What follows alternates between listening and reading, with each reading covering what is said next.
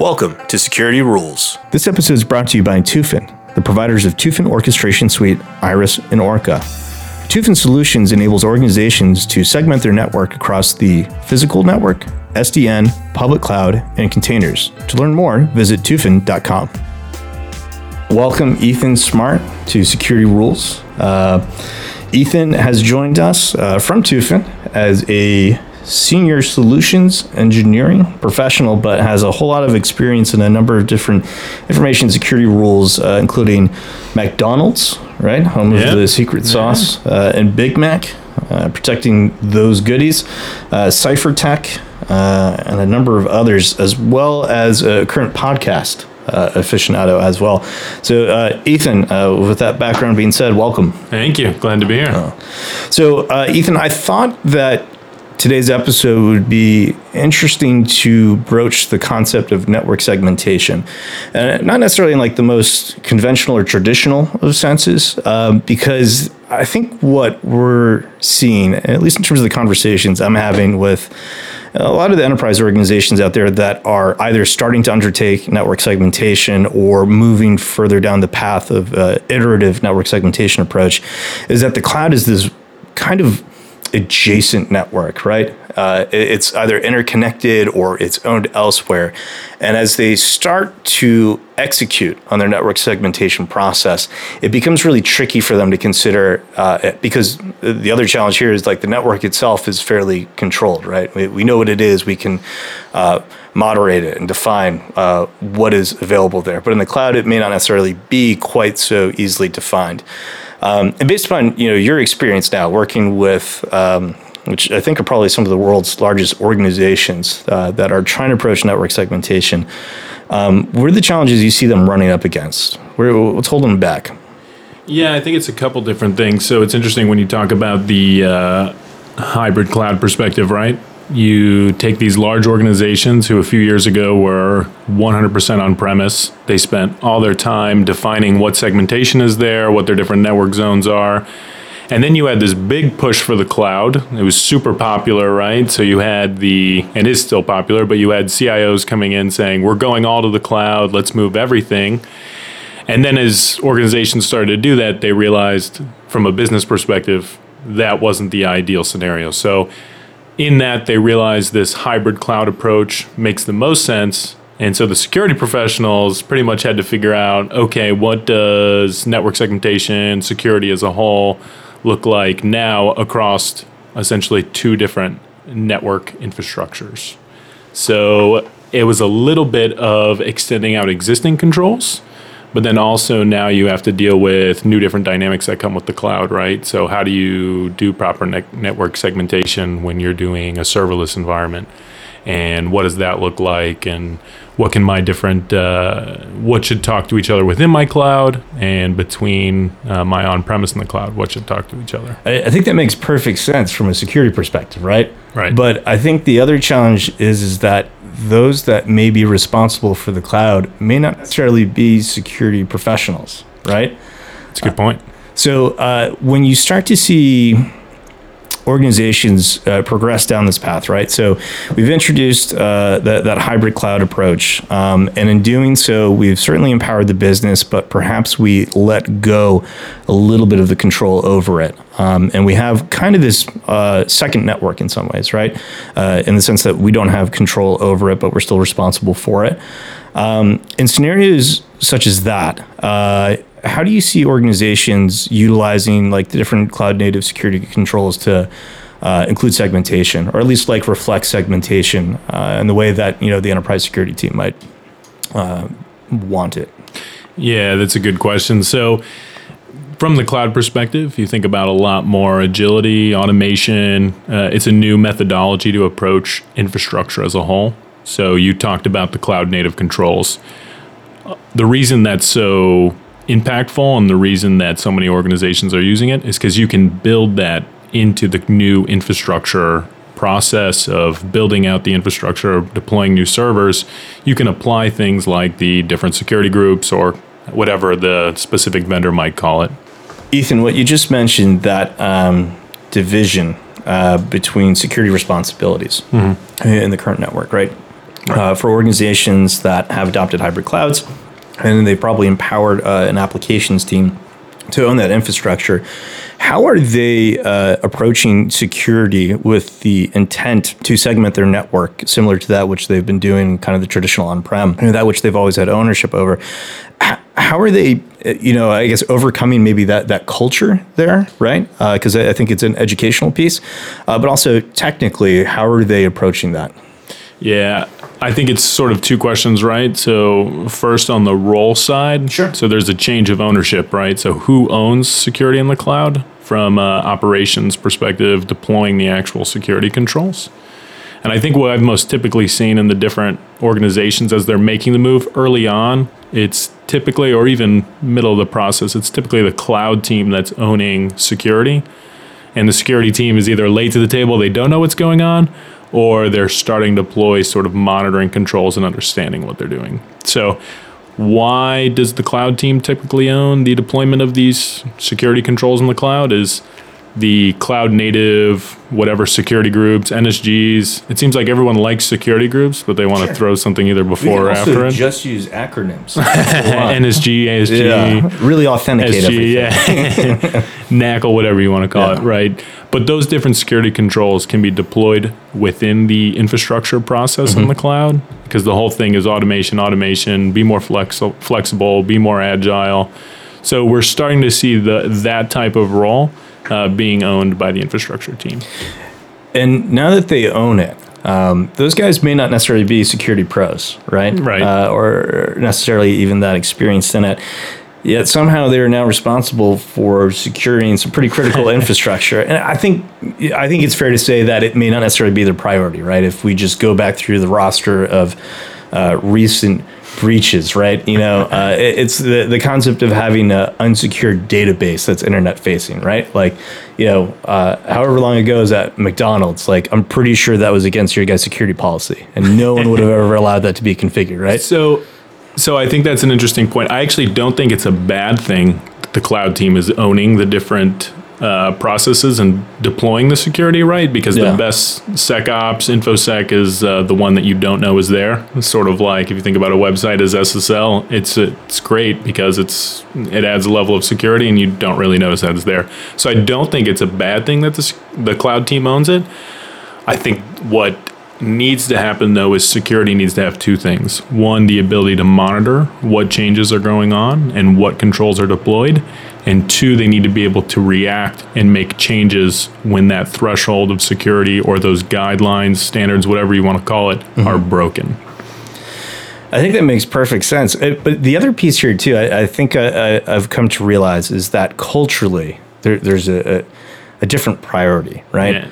So in, in the same sense that security has to uh, educate all the different employees of a company, right? This is what a phishing attack looks like. Which, by the way, I think a, a recent Google survey I read said that. Uh, maybe two thirds of the people said they knew what security was, but like none of them could fully like articulate what security looks like, right? Like I know that HTTPS is important, but I don't really care if my website that I'm visiting uses it when I, when I put in my credentials.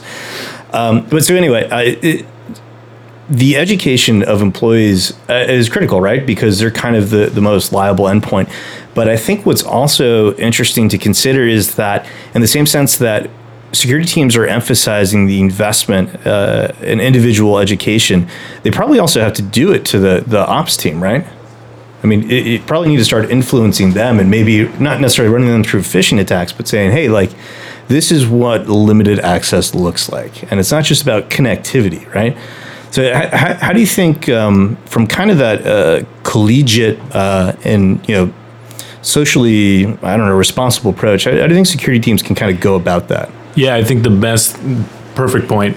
The best thing they can do is the KISS model. Keep it simple, stupid. Because when you're working with the ops team, I thought you were going to go in a, a very different direction with that. yeah, no, no, no, no, no, no, no. Don't. Uh, I'm not saying the infosec team needs to go These kiss the acronyms are very ambiguous. security is all about the TLAs, right? Three letter Yeah. acronyms. So. Uh, but the, I think the, the best thing to do is just keep it simple because these ops guys, like you said, really care about deploying applications and critical infrastructure for the business as soon as possible. So the security team, I know this is not new to the field, right? Needs to be an enabler to the business.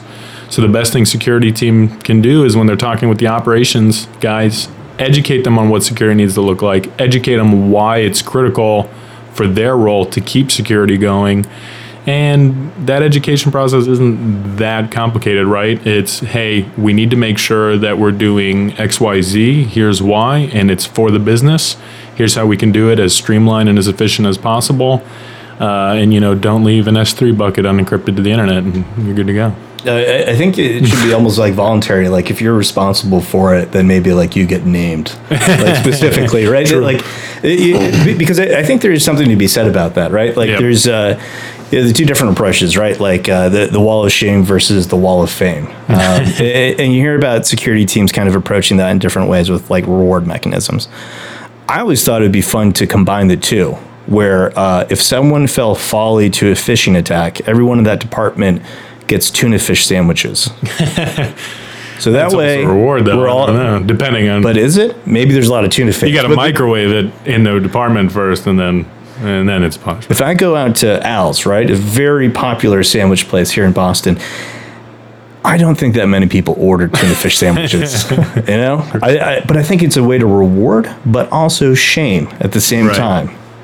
So actually, I, I think that's an interesting point you raised, right? Is from a security perspective, is we need to stop taking ourselves so seriously because as critical it is and as serious as the role is, the education process you don't learn by you know sitting someone down and just taking a hammer to their head and telling them everything they're doing wrong right? So from a security approach to the operations team it needs to be something a little bit more creative and getting on their level.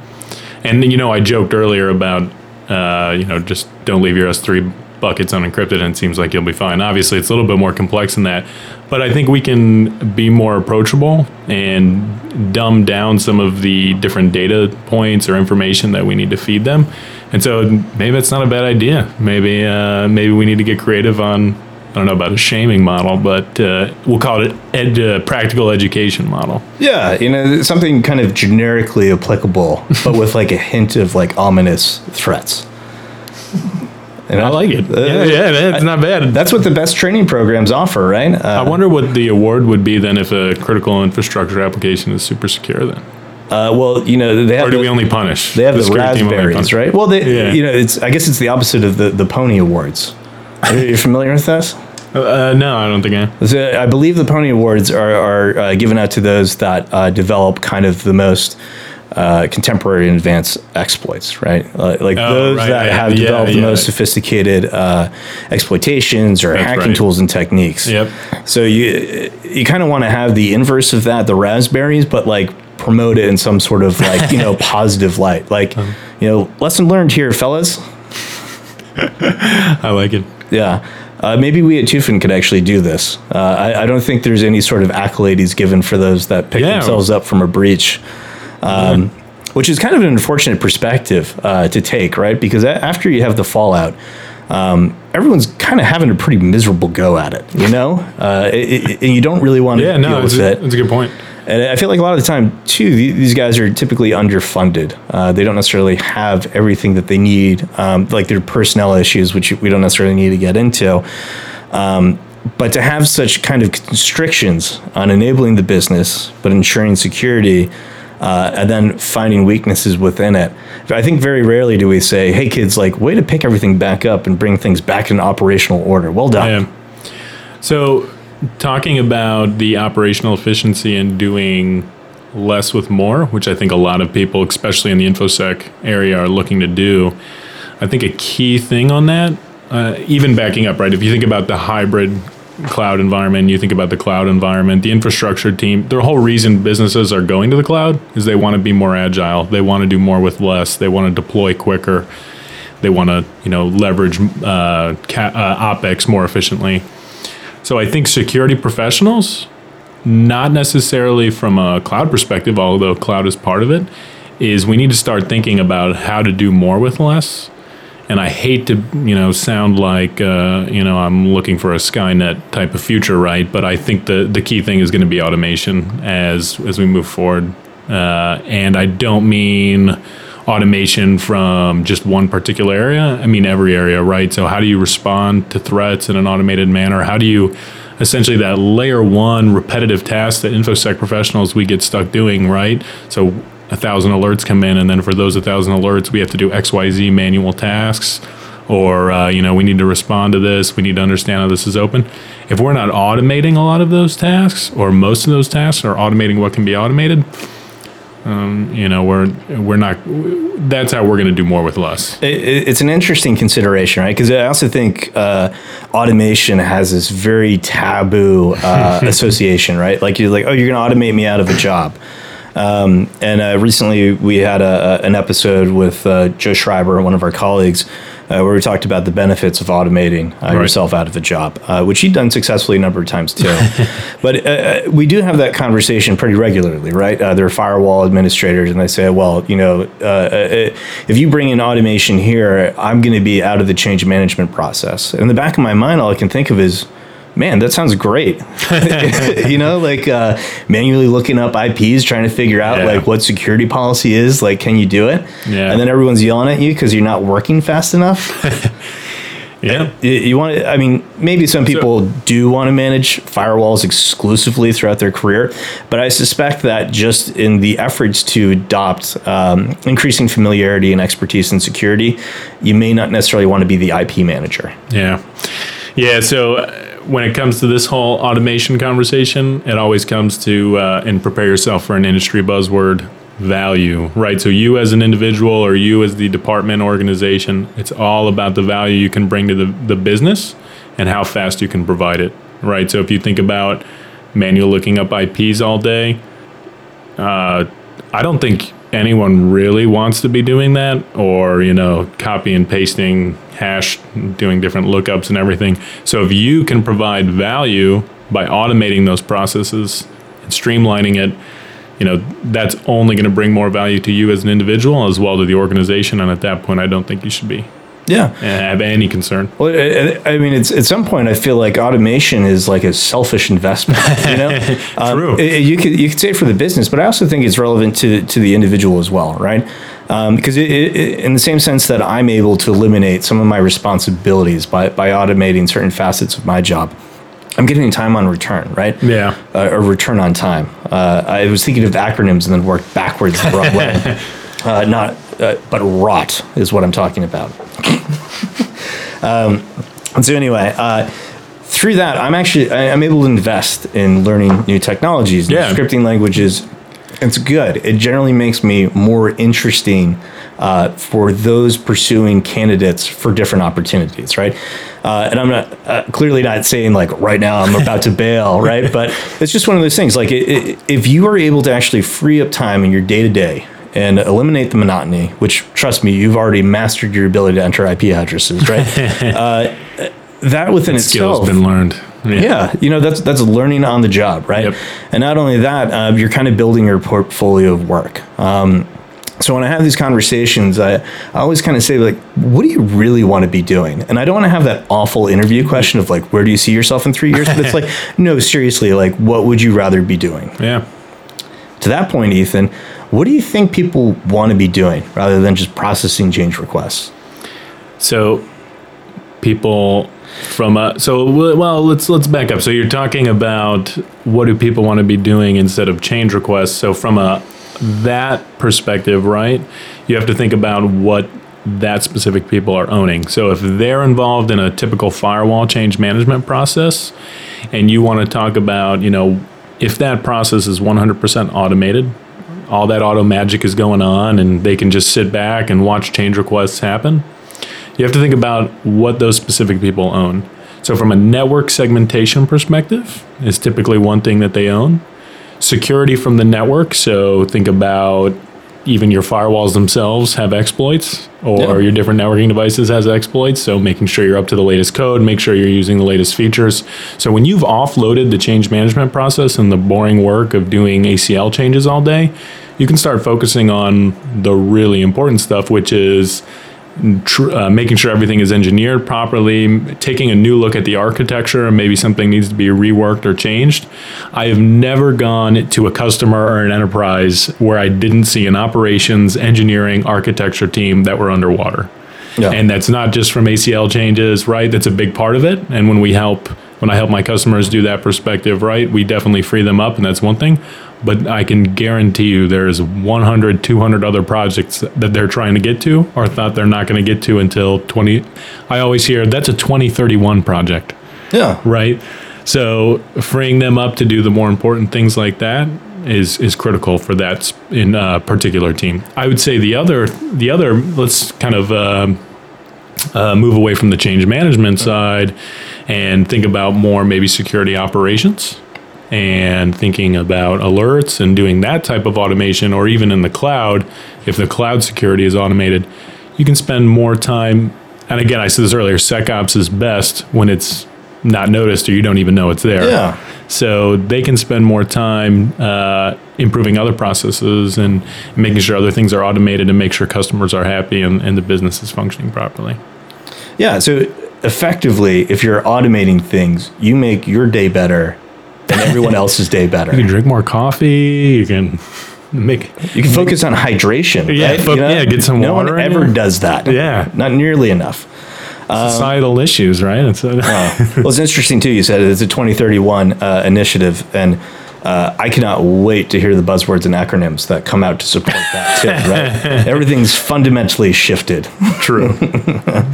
and the other buzzwords like fundamental shift. Yeah. Uh, paradigm shift. Paradigm Uh, shift. I, I Yeah, think I'm sorry, I You, you, can, you can cycle that in every five, six years.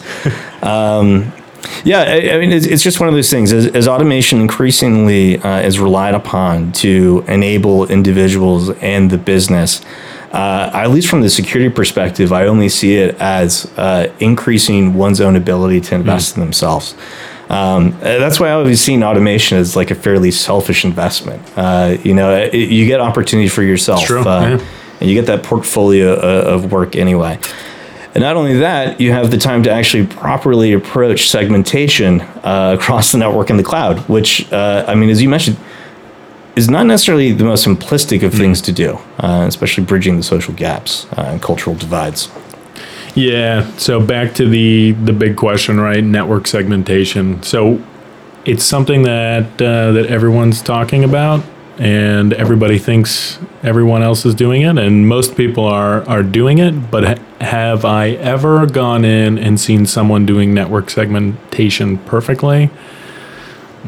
The answer is not yes, right? But from a network segmentation perspective, you have to think about uh, how are you going to do it from a methodology perspective, right? Especially when you consider your network has now expanded into the cloud. So, it does it look like specific business groups to other specific business groups? Is it specific applications between other applications?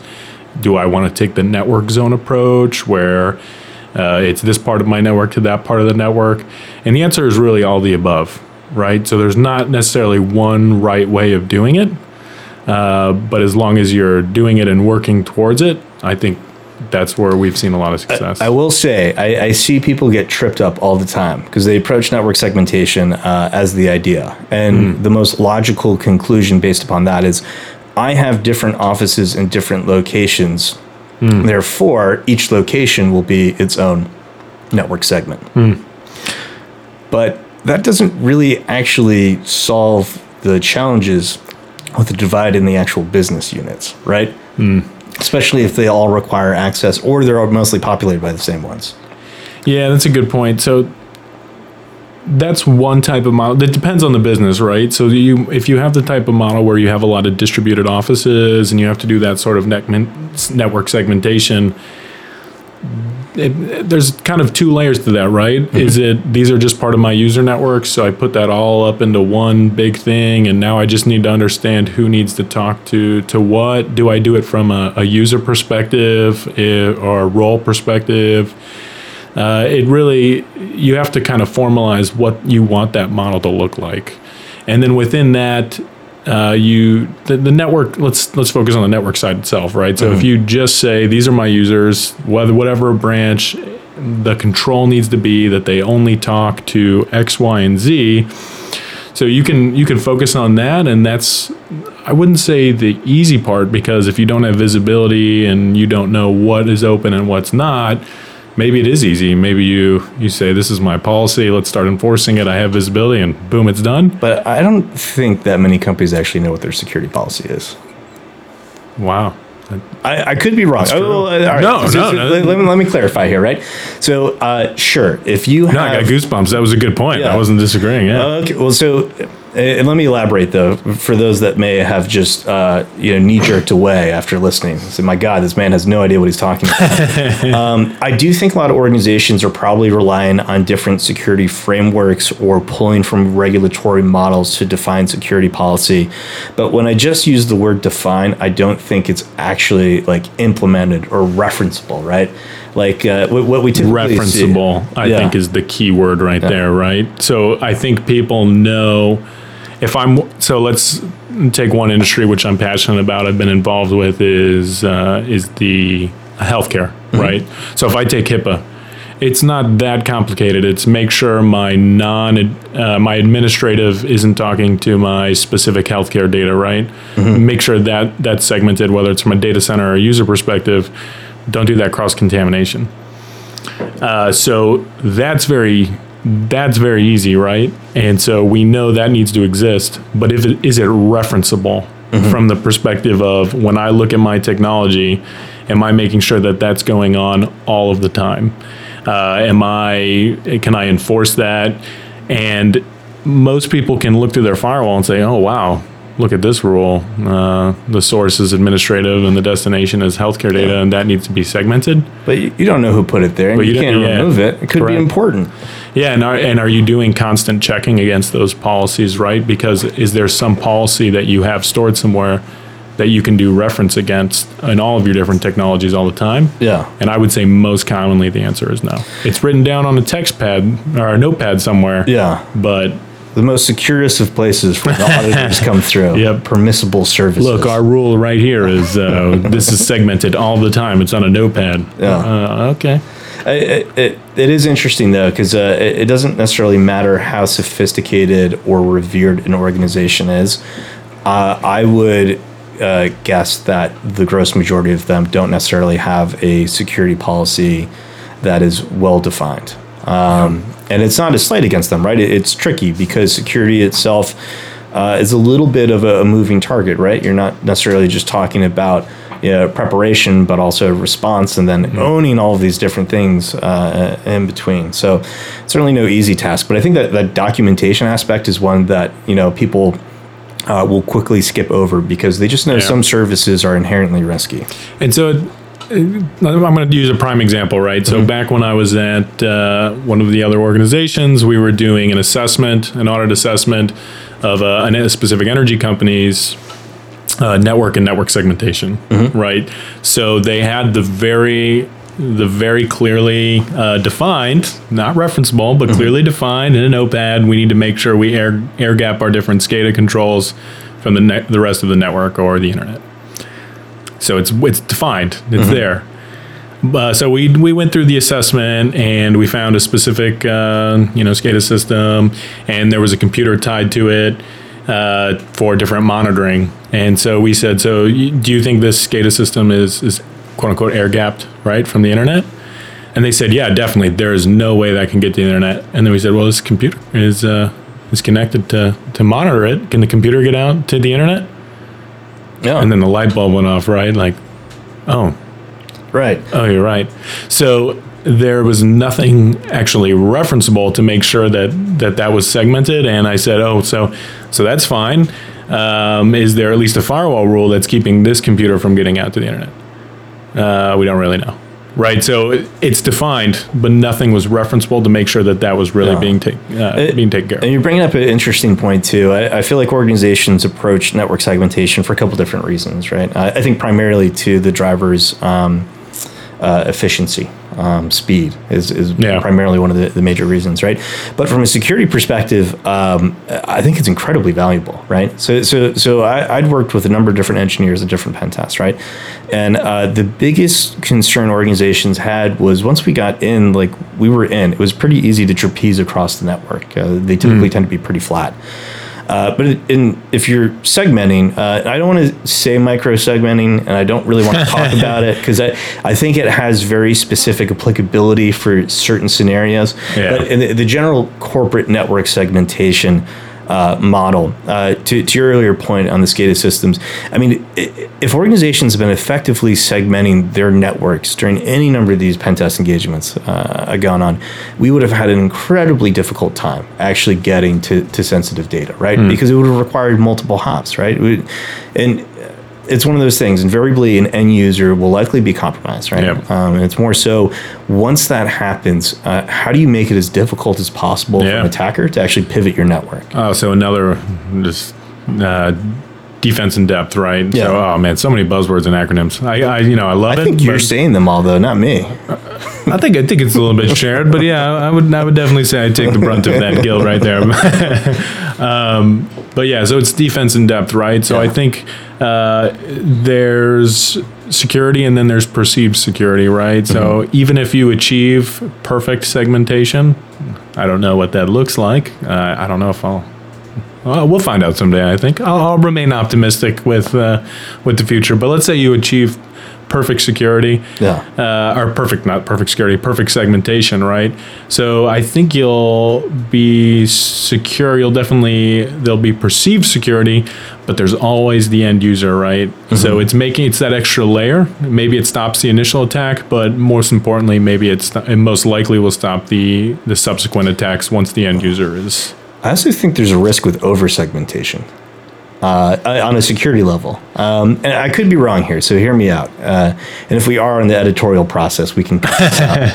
But I think if organizations are, uh, let's say, let's we'll use microsegmentation as an example, right? So let's say um, you have a, a user group that needs access to an application in the cloud, um, and organizations say, all right, we are going to introduce new security groups uh, for each different app application we need, or different security groups for interconnectivity, right?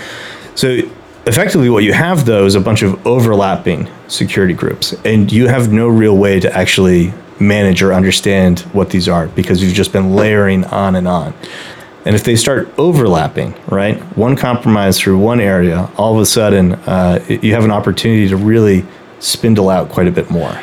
So I think there's two points to the over segmentation point I think mm-hmm. is very valid. So one is if I take my computer and I and I pour it into a thing of concrete and I drop it to the bottom of the ocean, I would say it's over segmented from the rest of my network. Is there a proper is, is there a proper buzzword for for that degree of security? I think we need to like define it. Rock hard. I think yeah, Never mind hardening. It's rock hard. concrete segmentation. uh, so there's one. I think the second thing that you mentioned is you talked about a lot of security groups and overlapping security groups. I think when segmentation uh, creates over complexity in the network, uh, I think that's incredibly hard to truly define that that level of segmentation and that level of controls when it's overly complicated. I think that's where the gaps start coming in. I think you have to keep it simple. I think complexity is the enemy of security, and so if you're trying to over segment or trying to overcomplicate that process, I think that's more of a risk than an actual business enabler. Yeah, I, the, the real life example. So uh, a, a very well known e commerce retailer um, had three thousand different security groups in play, and they had. It's low compared to some some some of the environments I've seen. It's, the kicker here is they had 200 applications. so, so, Oh, okay, all right. Well, maybe I didn't I didn't know the ratio yet. so um, it, but it was a really it was a really big problem for them because they uh, had added security groups and added security groups and then without fail it had become too complex right so Yeah. the only solution was just to add more right and in the same way that you're creating all this access for all these different security groups which are invariably going to overlap too um, I think you're just creating the same complications you did with uh, you know, establishing and retaining policies and firewall rule bases. And you know, there we are again in the security uh, life cycle of time where somehow we've created the same problems. Yeah. The security group, uh, the security group paradigm Can can we coin that one? The Sure. security group paradigm is is tough, right? Because so I'm, we're talking cloud native controls security groups. By the way, for for those who are listening and are. uh, It's not reference to like something in LDAP or something like that. Permissions, the cloud native controls security groups, right? Uh, so from the ratio perspective, right? We were talking about that, but I've gone into large enterprises where they have maxed out the security groups on their different AWS VPCs across all their different applications. And it's like you keep creating them because the last one wasn't good enough. So let's create a new one and a new one and a new one and a new one and a new one, right? So at what point do we start cleaning that up or getting rid of the old ones? And do we standardize? I think is an interesting question that I think it's when we migrate with right to uh, the orbit, which I assume is the next generation of cloud. it's the next higher up. space. Yeah. No. so you had physical, then it was in the cloud, but beyond that, yeah. know, some sort of celestial offering. So at, at that point, we can uh, can we get ahead of that and like name some new segmentation? So we got segmentation, micro segmentation, nano segmentation. So what do we call like quantum segmentation? I, I haven't heard anyone say that, so I think it's really Yeah, we got to coin a new. of uh, perhaps like uh, you heard it here Yeah, uh, first on the on the podcast. the the innovator quantum behind segmentation. Yeah, quantum network. Is it network seg? No, you, quantum You, segmentation. you probably want to take networking out of it. Yeah. quantum. It's a good, strong word. Uh, look, everyone, thank you very much uh, for listening to today's episode. Ethan, thank you so much for sharing your, your thoughts and ideas here. I know we Yeah.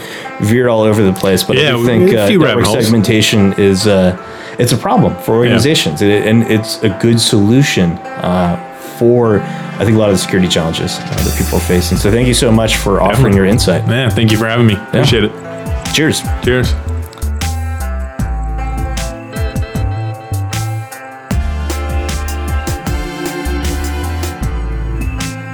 This episode is brought to you by Tufin, the providers of Tufin Orchestration Suite, Iris, and Orca. Tufin Solutions enables organizations to segment their network across the physical network, SDN, public cloud, and containers. To learn more, visit tufin.com.